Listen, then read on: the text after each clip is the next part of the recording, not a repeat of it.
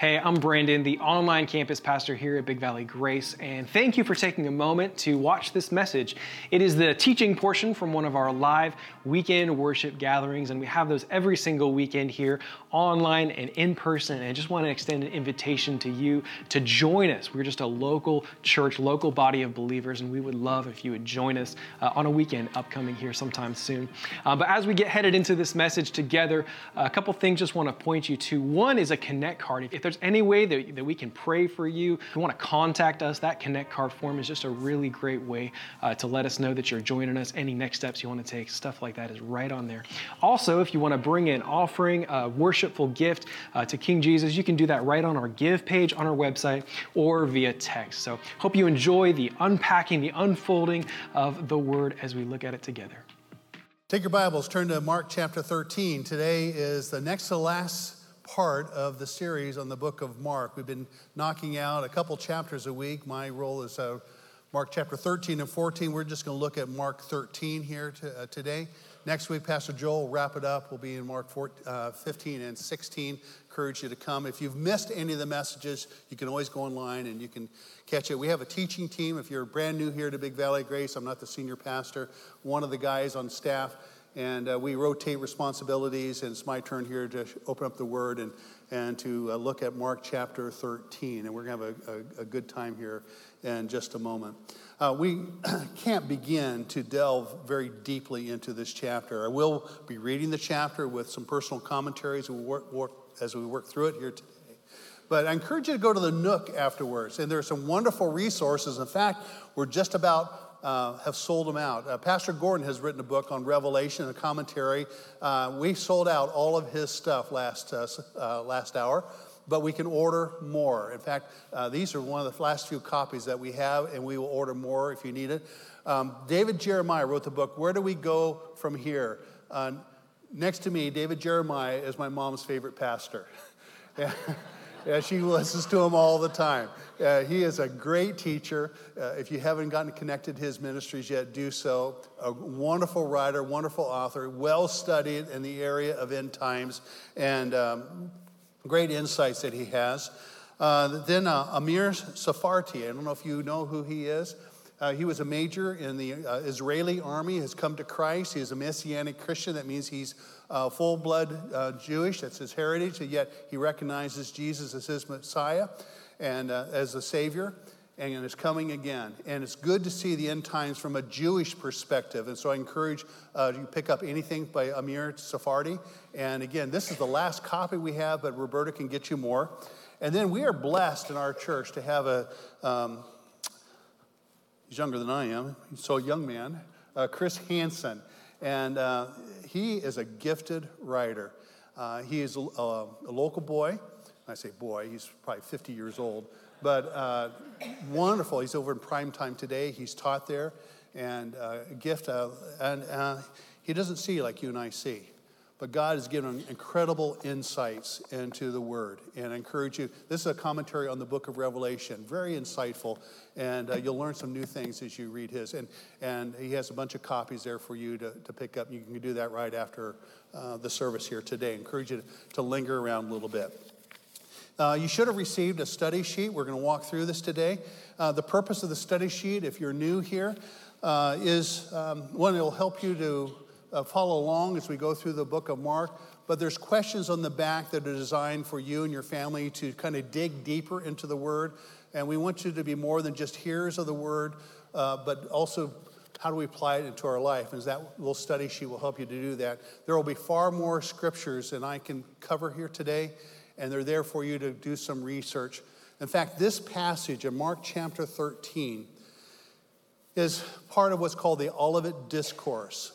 And in Matthew 24 and 25, and Mark chapter 13, and Luke chapter 21, covers the conversation that Jesus had on the Mount of Olives where this takes place. It is the, it is the longest discourse and answer that Jesus gives to a question. So, more than the Sermon on the Mount, he goes into great detail as the disciples ultimately ask him three key questions. When are these things going to happen? what are the signs of the, when will these things, what are the signs that are coming, and when will all these things be fulfilled? And we'll look at that a little bit later as we walk through our study here today. I want to give you a little background before we read through Mark chapter 13 so you can understand the flavor of this. This really did happen. This is not mythological. This is very real. If you get a chance to go to Israel, and I hope you do, whatever it would cost you to go to the Bahamas or an Alaskan cruise, that money going to Israel will be long remembered far after the seashells that you collect in the Bahamas. Uh, it is a phenomenal lifetime experience. I encourage you to go. Pastor Gordon takes tours over there. Some of the other pastors do. It is well worth every dollar that you spend. It brings the Bible to life. So, in this particular instance, we are in the closing days of Jesus' ministry here on earth. This story and this discourse takes place likely on a Wednesday, and Mark 13 and Mark 14 go together. Jesus has been in the temple area teaching most of the day on Wednesday. He's on his way out to go up to Bethany where he's going to have dinner with Simon the leper. That's in uh, Mark chapter 14. He's going to be anointed there. Judas is going to be very jealous of the money that is spent. He really thinks he should have it himself. And uh, he has this, Jesus has this incredible discourse of this woman who pours out her love upon her Savior knowing that he is soon going to go to the cross. On Thursday is the encounter with the gentleman carrying the big jug of water, the uh, upper room experience, and that night he is going to be taken captive. On Friday, he's going to be crucified. On Sunday, he's going to come back out of the grave and be resurrected to life and seen by hundreds and hundreds and hundreds and hundreds of people. So, this is Wednesday. He enters Jerusalem on a Sunday. Monday, he throws out the money changers. Tuesday, he has teaching and being examined by the Pharisees and the Sadducees and the other scribes and Pharisees that are there. And then on Wednesdays, when this takes place near the end of the day. One of the things you're going to see as we go into ch- chapter 13, and it would be true of 24 as well, is they're going to talk about the temple. This building was, one, was, it was one and still is one of the greatest architectural wonders of the world. It is incredible. And it still is there today. Some of the stones that were laid, uh, the foundation stones that were laid by Herod before Jesus were born, are still there, still standing, still unmoved. it's phenomenal. There are stones in this building. Think about this. And those of you who are engineers, think about this. We tend to think that those in the past were not as smart as we are today. We don't know squat. There are stones, foundational stones, that, that's where the whole building was built, that are over 40 feet long, which means they would stretch from that chair right over there, all across here, to right about where Jacob is, right over here. 45 feet long, 16 to 26 feet wide, that would take up three to four rows, 11 feet tall, about this high to the floor, weighing 530 tons, one stone. One stone. And there's a bunch of those stones that were cut and hauled a mile away and put in its place to form this temple. Now, any of you who have done construction, you know that when you lay things down that sometimes you have to adjust things and get it in a little bit closer, a little bit tighter. How do you do that on a stone that weighs 530 ton? It's over 100,000 pounds. How do you say to the guy on the end of the rock, can you move it over just a little bit? Let alone get it there. And once you get it there, wherever you put it, it stays. And as you look at these stones, they're square. They are perfect in their dimension. They're not rough cut. They are perfectly cut and perfectly fitted and perfectly level. How do you do that? I used to be in construction and I, I, used to hang garage doors, and I was lucky to ever find some door jambs that were ever square and level. Eh, some of you who have bought some of these new houses, How are, how are, how are things in those homes? how many checklists have you had that you have had your contractor fill to make things right? This, it took 18,000 workers to build this temple. 18,000 people men working every day, cutting and hauling and placing stones, building this temple that the initial structures took a year and a half to build, but was still under construction 60 years later. And at this point, it has been in existence for over 40 years. Herod wanted to be known as the greatest king that Israel had ever had. He wanted to exceed what Solomon had established. He wanted his temple to be bigger and greater and more talked about than Solomon's temple ever was. This is the third temple that was built. He destroyed the temple after, after Babylon, leveled it to make it his temple. 37 acres. It was more than twice as big than Solomon's temple. 37 acres, folks, would stretch from the canal to Pelandale, from Tully Road to where our Good Sam building is. That's about 40 acres. So a Temple Mount that large that has stones only 45 feet long lining all of Tully Road up to almost 100 feet tall and taller, and the smaller stones weigh two to five ton and the structure of the Holy of Holies in the temple courts was coated in gold and silver. And Josephus says that when the morning sun coming up out of the east hit the temple, you could hardly look at it. The light was so blinding. Because the nature of the temple, it was covered in marble and in limestone, polished. And when that sun hit it, it was like looking at a spotlight and the gold and the silver glistened off of it. And as the disciples are walking out of the east gate across the causeway to the Mount of Olives, they're looking at this thing. And one of the disciples says to Jesus, and we're going to see this in Mark 13, man, isn't this some building? And people would come from all over the world to worship here and offer sacrifices here. And when the disciples hear what Jesus is about to say, they would find it unbelievable. Who would ever destroy this structure? This was one of the greatest wonders of the world. And still today, when you look at these blocks and you see how this thing is built, you would wonder, as I have, how in the world did they do that with the tools that they had then? They had no laser equipment, they had no levels, they had no cranes. How in the world did that happen? It's an architectural wonder. And Jesus is going to say, guys, what you're seeing here? Every stone is going to be unturned. This place is going to be leveled. In Luke chapter 19, when Jesus is coming into the t- temple area on his donkey, and everybody is waving palm branches and saying, Hosanna, Hosanna, great is our King uh, King Jesus, and as they're coming down this parade, Jesus is crying. It's recorded in Luke chapter 19. He is weeping because as he's coming across the causeway and he's seeing this glorious temple, he says very accurately exactly what happens in AD 70 by a general named Titus who surrounds the city and he says, Jerusalem, Jerusalem, oh, how I have wanted to gather you under my wings like a, like a mother hen gathers her chicks because I know what's coming. They're going to barricade the city. They're going to throw up walls around it, which they did.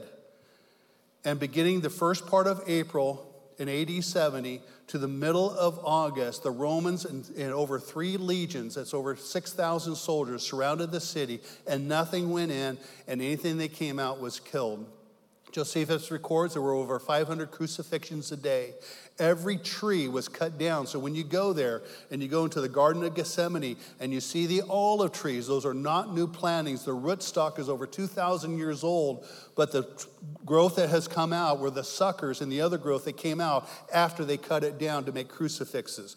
500 a day. Over 1 million people were captured within the, within the interior of Jerusalem. When armies would come, People would run to the city because the walls would give them protection. And we're going to see here when Jesus says, when you see it, you don't run to the city, you run to the hillside, you get out of the city. On that particular day, a million people were in there who had come from all over the world to worship, and then the Romans sealed it down. And over the course of those many months, they starved out those people, killed them, and burned and leveled the city exactly as Jesus predicted in Luke chapter 19. Nobody could imagine that that could ever happen. And what you see today is what, is what remains. So that gives you a little bit of a background as we read this. The disciples, again, as you read this, the disciples are anticipating that the coming kingdom of God is going to happen here really, really soon. They're still thinking, in fact, on Thursday, they're still arguing about who's going to be the greatest in God's kingdom, who's going to sit on his right and who's left. They're thinking he's going to institute the kingdom right away. As you read this, he's trying to tell them, guys, it's not going to come as quickly as you think. A lot of things must happen before I come back again. And Acts chapter 1, verse 6, they again raise up the issue just before you are before you go are you going to be coming back right away? And the angels say he's going to come but not back right away. And you go into jerusalem you got a job to do do what he's asked you to do he will come but he's not coming as quickly as you think. That's all in the book of acts. So again that gives you a background. It's always important i think when you look at scripture let's, let's understand what the background is. It helps us to understand what is being read here today. And again i want to reiterate this is not a fanciful story. This is not fictional this is real, a real conversation that happened with Jesus and his disciples. So let's look at Mark chapter 13. We'll start in verse 1. So, as Jesus was going out of the temple, one of his disciples said to him, We don't know which disciple it was, but they're leaving the east gate. They're going across a causeway to the Mount of Olives. There's a valley on the east side called the Kidron Valley. There's a little, what we would call a creek, they would call it a river, the Kidron River uh, that separates them. They're going to go across this bridge over to the Mount of Olives, and they're going to sit and they're going to look back. When you go there, you can do sit pretty close to where Jesus is at, and what you will see, and if you go to Google and type in uh, the, uh, the, Temple Mount, you'll see this beautiful golden dome. That's a um, uh, Islamic structure. There's also a black dome. And uh, the Muslims occupy that territory right there, right now, uh, with Jewish permission. But it's just as spectacular looking across. So one of his disciples, maybe Peter, comes up to him and said, Teacher, behold, what wonderful stones and what wonderful buildings. And Jesus said to him, Do you see these great buildings? Not one stone will be left upon another which will not be torn down. That's all Jesus says. Can you imagine the silence that comes from his disciples? What would you say after that? So they go across the bridge, they have a little seat, they're looking back now, and Peter and so in verse 3, as he was sitting on the Mount of Olives opposite the temple, Peter, James, and John and Andrew were questioning him privately. These are kind of the top disciples. And they question him privately, so the other guys aren't necessarily hearing what's taking place. And they ask him, verse 4, Tell us, Jesus, when will these things be? Referencing, when will these stones be upturned? They're looking for a date.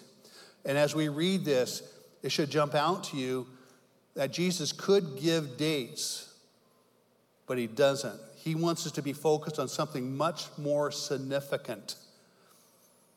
And we're going to get into that. And so they ask him, When will these things be? He could have said, Hey, it's just in a few more years. And then what will be the sign when all these things are going to be fulfilled? Matthew, there's another question, and it deals with the sign of his coming. But right now, Mark is, as we've learned, Mark is just boom, boom, boom, boom, boom, boom, boom. It's abbreviated version of what you find in Matthew and Luke. And Jesus now begins to say to them, and these things are for us today. What he said to his disciples is still for us right here in this room today. The very first thing is very, very important. Underline it in your Bible. I encourage you to do so. And he says, See to it that no one misleads you. See to it that no one deceives you. See to it that no one leads you astray. See to it that you aren't fooled and faked and misleads you, and the implication is misleads you away from the thing that is true. There are going to be a lot of voices, and he's going to enumerate some of them here, that are trying to convince you that these things that we're reading are not true. They're going to try to convince you that the things of Christ and following him are not true and worthwhile. They're going to try to convince you that serving self is going to be much more important than serving others. And some of those who will have that message will proclaim themselves to be Christians, but they deny the power of God. Look at 2 Timothy chapter 3. Don't need to turn there, but write it down because there's coming a time where people will gather amongst themselves, people who will, te- pastors even, who will tickle people's ears, telling them what to hear, giving little pats on the back, and they will, and the listeners are not wanting sound and clear teaching. We need to guard ourselves. And Jesus is saying right out the gate, as you consider these times, see to it that no one tricks you, leads you, or misleads you astray. Because many will come, in verse 6, will come in my name, saying, I am he, and they will mislead many. When you hear of wars and rumors of wars, do not be frightened. Look at this. Those things, and I underlined this in my Bible, those things the wars and rumors of wars, as well as the deceivers, are things that must take place. It is not out of God's control. It's a part of his plan, and he's to, these things must happen before I come. But know that these things are not yet the end. For nation will rise up against nation, kingdom will rise up against kingdom, like we're seeing in the Ukraine. All those things have been happening for a long, long time. And there'll be earthquakes and famines, and Matthew mentions pestilence. These things, and look at this, these things are what? They're merely birth pangs. How many of you know from experience what a birth pang is? Notice how there's no men raising their hands. Ladies, you know what's going on. When we had our first child, we didn't know if we were going to have a boy or a girl. He was born October 6th. And in uh, late August, when we had our uh, checkup, prenatal checkup, the doctor said to my wife, Nancy, your child can come any day now. and those of you who have had that experience of having that first child, that first little hit where things are starting to contract, you think, oh, that's it, that's it, let's go get the bags. And you may, some of you even go to the doctor's office and say, You got a long ways to go, honey. and that was our experience every day, every little birth pang, every little thing. Is this it? Is this it? But boy, when it was it, everybody knew, right? the water bursts, and we're off to the hospital, and out comes the baby, right? And you ladies, you understand that. And that's what Jesus is saying. Hey, these things, don't get upset. I'm not, it's not out of my control. These things are, I'm telling you these things ahead of time, so when they happen, don't be frightened. It's all part of his plan, but it's the beginning of the birth pangs, not the end. It's the beginning. And for us, it was about five weeks before the baby finally came. Some of you, it might have been longer or shorter. Verse 9. So, because these things are true, be on your guard. And you're going to notice as we go through this that there's a phrase used again, and again, and again. Whenever that happens, pay attention. He's going to be on your guard, be alert, be aware, don't fall asleep, keep your eyes open. That's what he's talking about. For they, referring to religious leaders and government officials, will deliver you to the courts. Exactly what happened after Jesus rose from the dead and was with his disciples. There was major persecution that came around 60 AD with uh, Nero. It was not a good time to be a Christian in terms of what happened. Read Foxe's Book of Martyrs, incredible stories, because this happened. Uh, they, would be, they were flogged in the synagogues. They had stood before governors. You can find that in Acts 26, 27, and 28, when Paul stood before Felix and Agrippa. Um, stood before governors and kings, but at this for my sake. It's purposeful. The Lord had plans for Paul to stand before Agrippa and Felix and to declare the gospel to them. The gospel was going into a place where it's hard to go. And God's even concerned about our government officials. And he strategically puts people into positions of power, like Esther, so that they might hear of the grace of God. And so he's saying, knows that these things will be for my sake as a testimony to those people. I'm burdened for those people. The ones who are flogging you, I have a burden for. The ones who are going to put you in chains, I have a burden for. So the gospel must be preached to all the nations, all ethnic groups. That's why Todd and Sarah were up here. That's taking place right now. So when they arrest you, these government officials and these religious leaders arrest you and they hand you over, what does he say? Do not what? worry. Don't worry beforehand about what you are to say.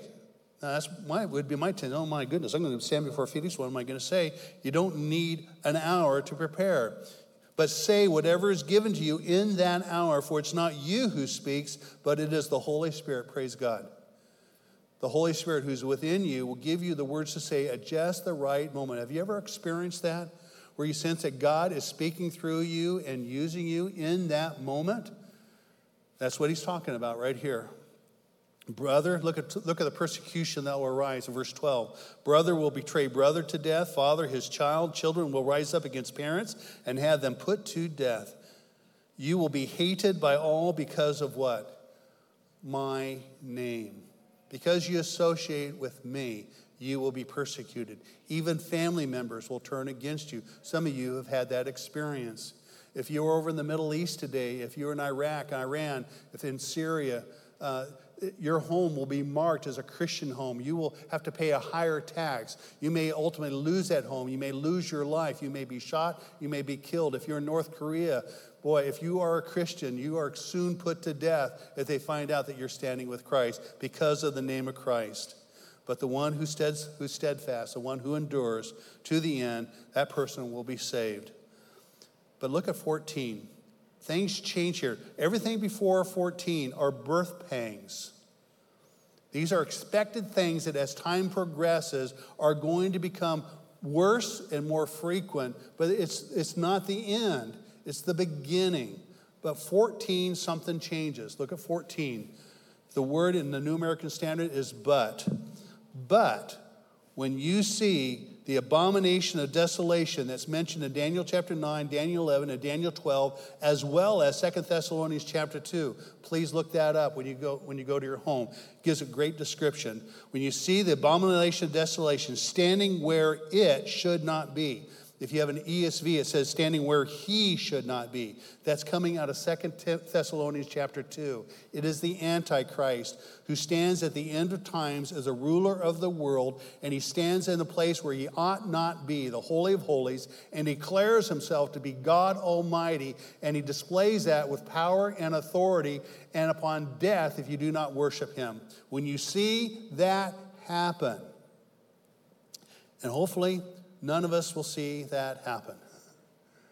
But he says to the Jewish people, when you see that happen, and then he puts in parentheses, my Bible says, let the reader understand this. So it's the anticipation that you and I would be reading this long after this occasion. Jesus didn't say those words. This is the author who's writing this. When you see that happen, get out of town. You don't run to town, you get out of town. Then those who are in Judea must flee to the mountains. The one who goes, who's on the housetop, must not go down or go in to get anything out of the house. And the one who is in the field must not turn back to get his coat. But woe to those who are pregnant. It's hard to travel when you're pregnant, right, ladies? And to those who are nursing babies, hard to take a baby along that just saw a little one that just was born uh, last week, little Morgan. Hard to travel when you have a nursing baby. It's also hard to travel in the wintertime. In verse 18 says, But pray that it may not happen in the winter. But look at verse 19, and mine is highlighted again. For those days, these days of the abomination of desolation, these days of tribulation, will be a time of tribulation such as has not occurred since the beginning of the creation until God created until now and never will. There are some that think that this is all about AD 70 and Titus destroying Jerusalem. Folks, there have been a lot worse days since then, but there is a day coming uncomparable to any other day the earth has ever experienced. That's why this is futuristic. There's coming a day of judgment that's coming, and the days before we see Christ is going to be a difficult, terrible time, unlike any. Look else what it says. Because unless the Lord should shorten those days, and he will, no life would have been saved, but for the sake of the elect whom he chose. He shortened the days. There are people that are going to be saved during this period of tribulation. And he's going to come back for them and ultimately to judge the world, which we're going to see here in just a little bit. But unless those days are shortened, now we've always have had wars and rumors of wars, but never has there been a time where we could have a, uh, um, a worldwide conflict that eliminates human civilization. Wouldn't take much for if China were to press the red button, Russia to press the red button, North Korea press the red button, Iraq to press the red button, and the United States to press the red button, Israel to press the red button, then those powers that have the nuclear weapons, there would be no one left for the millennium. Unless those days are short, uh, the Christ's kingdom is going to come, and He's going to bring into the kingdom those who have survived this tribulation. As if we were to explore this even further, and so, verse 21: If anyone says to you, now, you know, now he's saying, you know, you hide, and while you're hiding, if anyone says to you, "Hey, here's Jesus, here's the Christ," or "Behold, he's there," do not believe him. The reason you don't believe him is because when he comes, everyone's going to know. It's not going to be in secret. For false Christs and false prophets will arise, will show again show signs and wonders in order to lead astray, if possible, the elect. But take heed. I'm telling you this in advance so you'll be aware and so you'll know. That's part of what we're doing here today. But in these days, these days of tribulation, the sun will be darkened, the moon will be, not give its light, in verse 25, and the stars will be falling from heaven. So there's going to be a cosmic uh, catastrophes in the sky, and the powers that are in heavens will be shaken. And look at verse 26. Then they will see the Son of Man coming. The they is everyone in the world, not just a few people. It'll, worldwide, every tribe, every ethnic group, everyone, great and small, will see the Son of Man coming in clouds with great power and glory. It will not be a secret event. You won't need to have someone come and say, Hey, did you see Jesus over here? yeah, everyone's going to see Jesus. And then He's going to send forth his angels and will gather together their, his elect from the four winds, from the farthest end of the earth to the farthest end of heavens. And if we were to really study this more, and then judgment of the earth comes. Verse 28. Now there's a parable in a story, and the parable in the story is important for us. So now learn the parable from the trig, fig tree. For when its branch has already become tender and puts forth its leaves, you know that summer is near. And those of us who farm, we understand that that when those leaves begin to sprout, we know, boy, summer and harvest is about to happen. Even so, you too, when you see these things happening, recognize that Jesus is very near. He's right at the door. It says, Truly I say to you that this generation that sees these things will not pass away until all these things take place. It's not going to take a long, long time once this thing really gets going. It's going to happen real fast. Heaven and earth will pass away, but my words will not pass away. That's a wonderful promise to know that what we have here is solid and it will never be gone. God will fulfill all of his promises, not a single one will he miss. But 32, but of that day and hour, and this is important to know, no one knows, not even the angels in heaven nor the Son of Man, but the Father alone knows. So if you hear anyone who's given you some dates, that says he's going to come by such and such a date or such and such a year. They have no clue. I guess if you guessed enough times, you finally might get one right. But it's not given to us to know. In fact, we'll get here in a little bit that it's going to be like in the days of Noah. It was not, yet there was nothing about the days of Noah that gave you any sense about what was about to unfold on that last day uh, of uh, Noah when he was in his ark. So 33 says, Now take heed. Now look what he says. Pay attention. Keep on on the alert. He's going to say this over and over again. Wants us to what? Be alert. For you do not know when the appointed time will come. It's not given us to know, but we need to be ready because it's like a man. This is verse 34 like a man away on a journey who, upon leaving his house and putting his slaves in charge, assigning to each one his task, also commanded the doorkeeper to stay on the alert. Therefore, be on the alert, for you do not know when the master of the house is coming, whether in the evening or midnight, or when the rooster crows or in the morning. There's no thief or robber that texts you and says, Hey, by this tomorrow, I'm going to be stealing your catalytic converter. They don't do that. It could happen when you least expect it. I had a friend who left his garage door open and he was only gone a short while, came back in, and all his motorcycles were gone. I mean, that's how thieves work. Just, they strike just like that. And the coming of the Lord is going to be a time when you least expect it. So don't waste your time trying to figure it out. Instead, put your emphasis and focus on what he says here.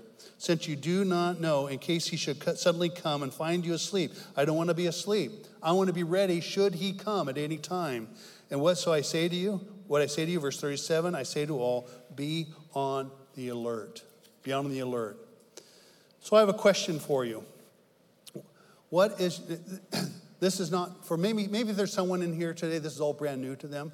I would think for most of us, or many of us in here, we've heard messages on the, the second coming of Christ, the next coming of Christ. So, what is your attitude about the soon return of Christ?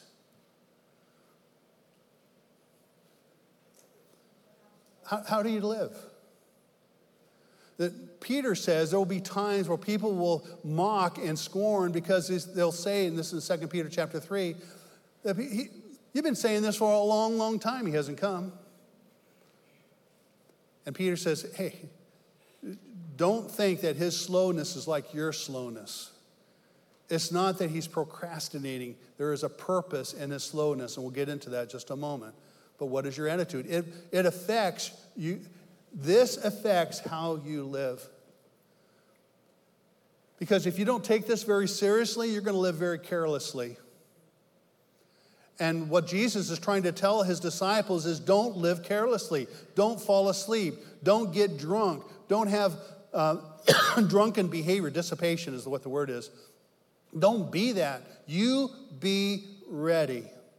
When my wife and I went to Pennsylvania to pastor church, I, I have a farm and a business here, and I left that in capable hands. When I came back, I expected things to be done, not neglected. And that's exactly what Jesus is saying. He says, I'm the guy who goes away and I will come back. And when I come back, I don't want to see stuff not done. I want it kept up. I want the lawn mowed. I want it trimmed. I want the barn repaired. I want stuff looking good when I come back. Don't be asleep. Don't be engaged in a big party as though you got lots of time. You never know when I'm going to come, and I want you to live that way. So the disciples asked Jesus three questions. In Mark 13, verse 4, they ask him, When will these things happen? They also said, What will be the sign of your coming? We'd love to have those answers, wouldn't it? Wouldn't you love to have those dates so you know, so you got time to maybe mess around, maybe time not to be serious?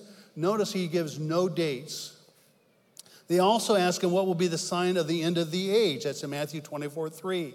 He does not answer those questions directly because he wants them to be focused on something else. What is it that he wants them to be focused on? The work of the Father, knowing that he could come at any day. If we knew that we had 10 more years, and for sure in 2032, he's going to come, oh man, you know, I got time for a cruise, I got time for this, I got time for this, and, and, and man, I'll probably even be dead by then. I don't need to take things very seriously. No, we need to know, and it's true, folks, whether he comes in the clouds and we hear him blast on the trumpet, there's lots of different ways you can meet Jesus, right? We have family here in our church that woke up one morning and their wife didn't wake up next to them. We had a school teacher that opened his class, and before that hour was up, he was face flat on the floor, gone. I mean, we know those kind of things. We know of accidents. I had a, I won't tell you all the stories, it'll take too long. But we all know those stories. We know that eternity is closer to us than any of us might ever guess or imagine. We need to live with that anticipation that today might be my last. I might see Jesus in the clouds, or he may say, It's your time to come home. And there's only one place where Jesus calls a man a fool. And it's about the rich man who had a great harvest and said, I need to build more barns. And he says, You fool. You are ready to live for tomorrow, but you are not ready to live for eternity. What a foolish man you are. And to any one of us that is not prepared for the ultimate inevitability, you are a fool. If you think you have time, you are a fool. If you think that you have time to take care of business tomorrow, you are a fool. You have no idea your appointed time. We all have one. And we will either meet him in the clouds or we'll meet him through the gate of death. Those are the only two ways. And though either one of those will come to every single one of us here today. So he talks about the birth pangs. He says there's six things that are just the beginning of the birth pangs. There's deception. There are going to be many who are misleading you. And if you go into podcasts, there are many people, and it grieves my heart. They are attractive, they are good communicators. They even declare themselves to be Christians. But they deny Jesus and they deny his power, and the hope of a successful life is internally not in him. That is a deceiver, that is a wolf in sheep clothing, no matter how pretty they may be, no matter how they tickle your ears. Discern those who truly present Christ and understand the power and the nature of his work in our life. But there are many deceivers, not just those who declare themselves to be Christ, but who show another way.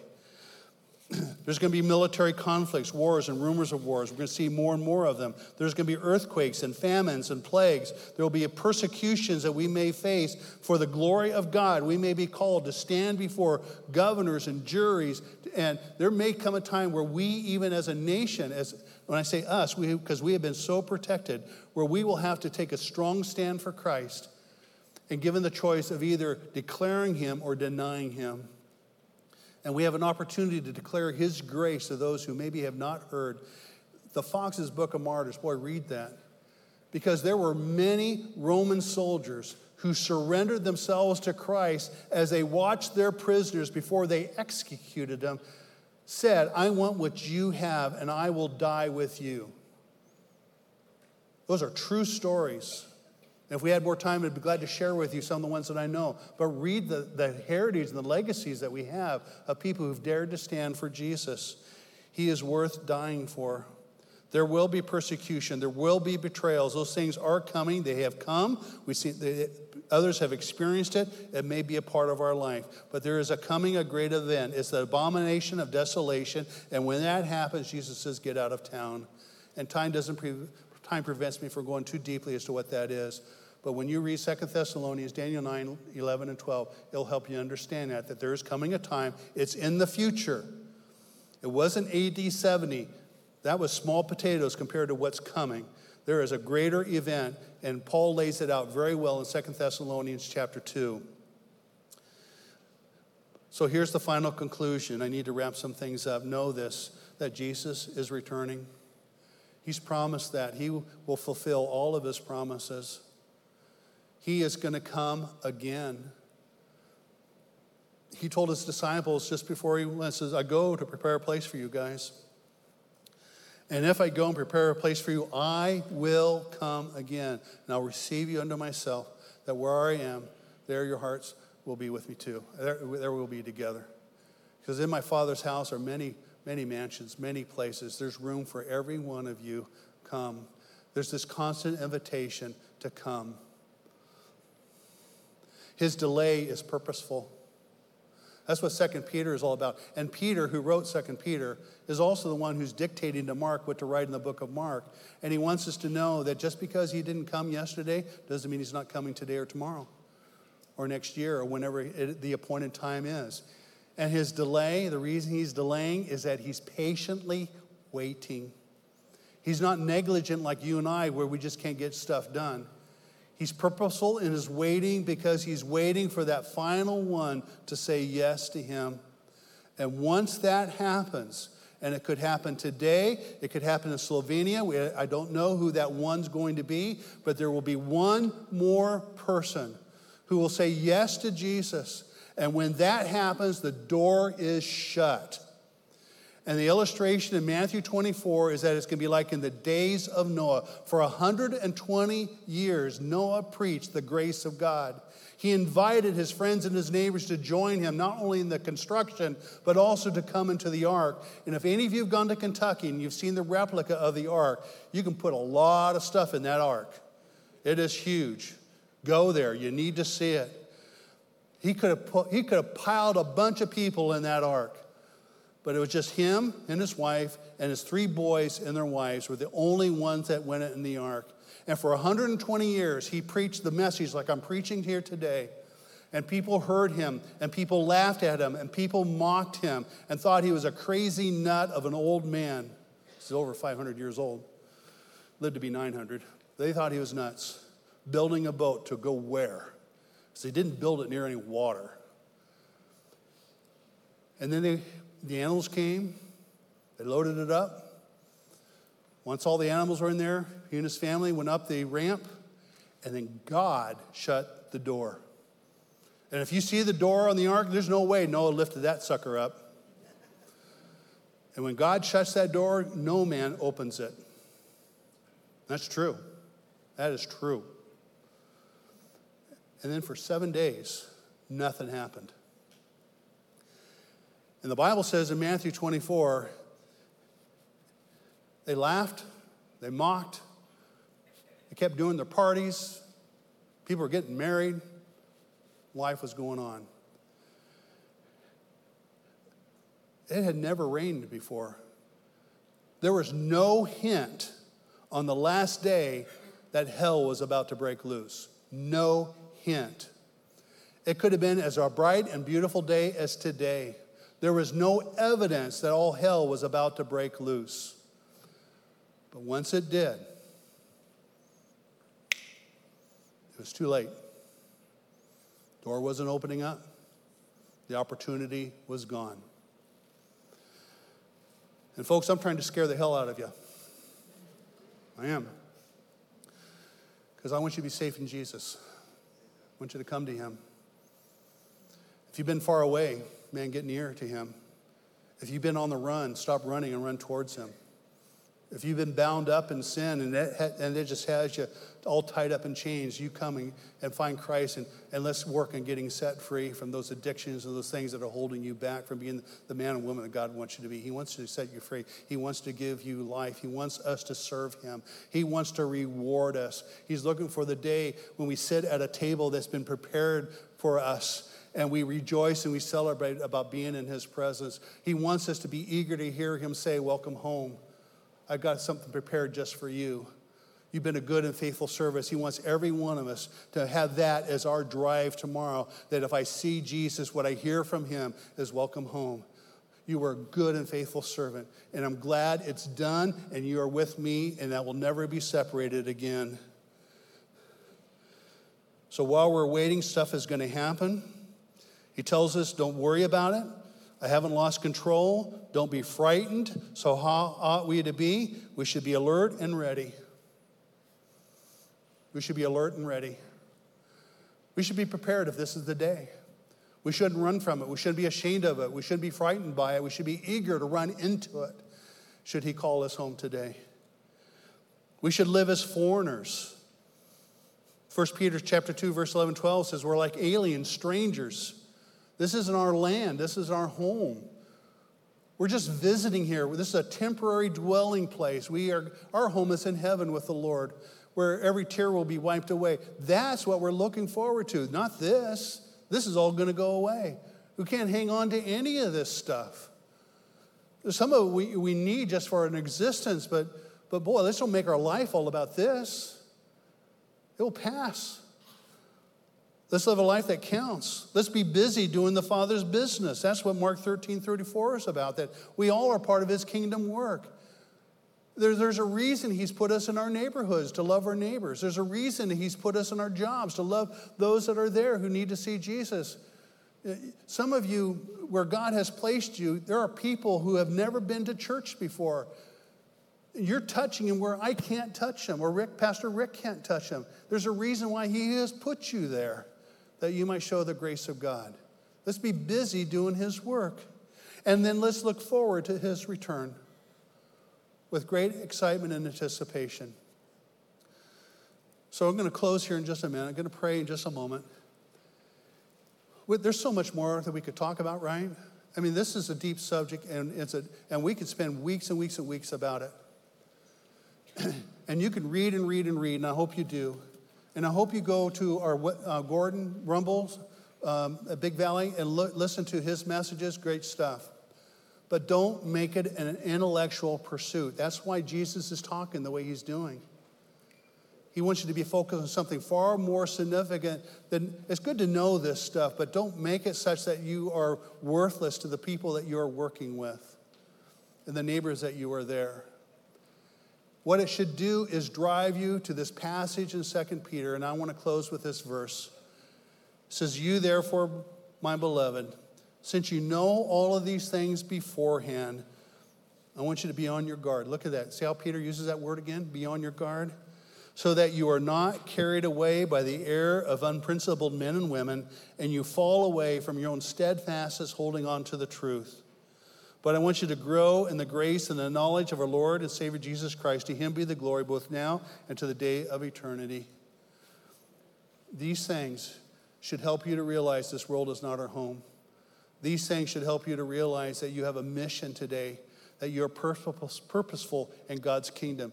Your children are part of God's plan. He's working it out. He's trying to reach the world through you and through me until He comes. And so, in a moment, I'm going to pray. Our altar room is going to be open. Boy, if today is the day, man, make it today. If you're far away from the Lord, and if those of you who are even online, today's a day. Paul says in 2 Corinthians chapter 6, I think in verse 2, says, Today is the day. We have no certainty of tomorrow. If you've been running away from the Lord, let's come running towards Him. If we have been bound up, let's pray. Let's come together to encourage one another in the Lord as we see the day draw near. That's what we're here for. And I hope this message has challenged you. I hope it has encouraged you. And I hope it has helped you to look ahead to something great that's coming, and that's Jesus. Let's pray. Father, thank you so much for the privilege and opportunity to open and teach your word here today. Lord, I thank you for the truth of your word. And I pray, Lord, for each one of us, you would help us to be alert. You'd help each one of us to be steadfast, immovable, always abounding in the work of the Lord, knowing that what we do for you, even when it's a cup of cold water, is not in vain. Because you notice it all. And you are eager to say thank you, eager to show us what it has all meant for your glory and your kingdom work. So, Lord, would you empower us through your Holy Spirit to be your people, to be alert, to be on our guard, to be steadfast, serving you until you come. And, Lord, would you do it today? If you need to wait another day for a brother or sister, an aunt or uncle, mom or dad to come to Jesus, then the Lord would be tomorrow. Lord, would you, would you reach those, Lord, who we love that are lost? Would you open their eyes that they might see? Would you break their heart that they might repent and turn and follow you? Lord, that we might be one in Christ together for glory. In Jesus' name, amen. Amen.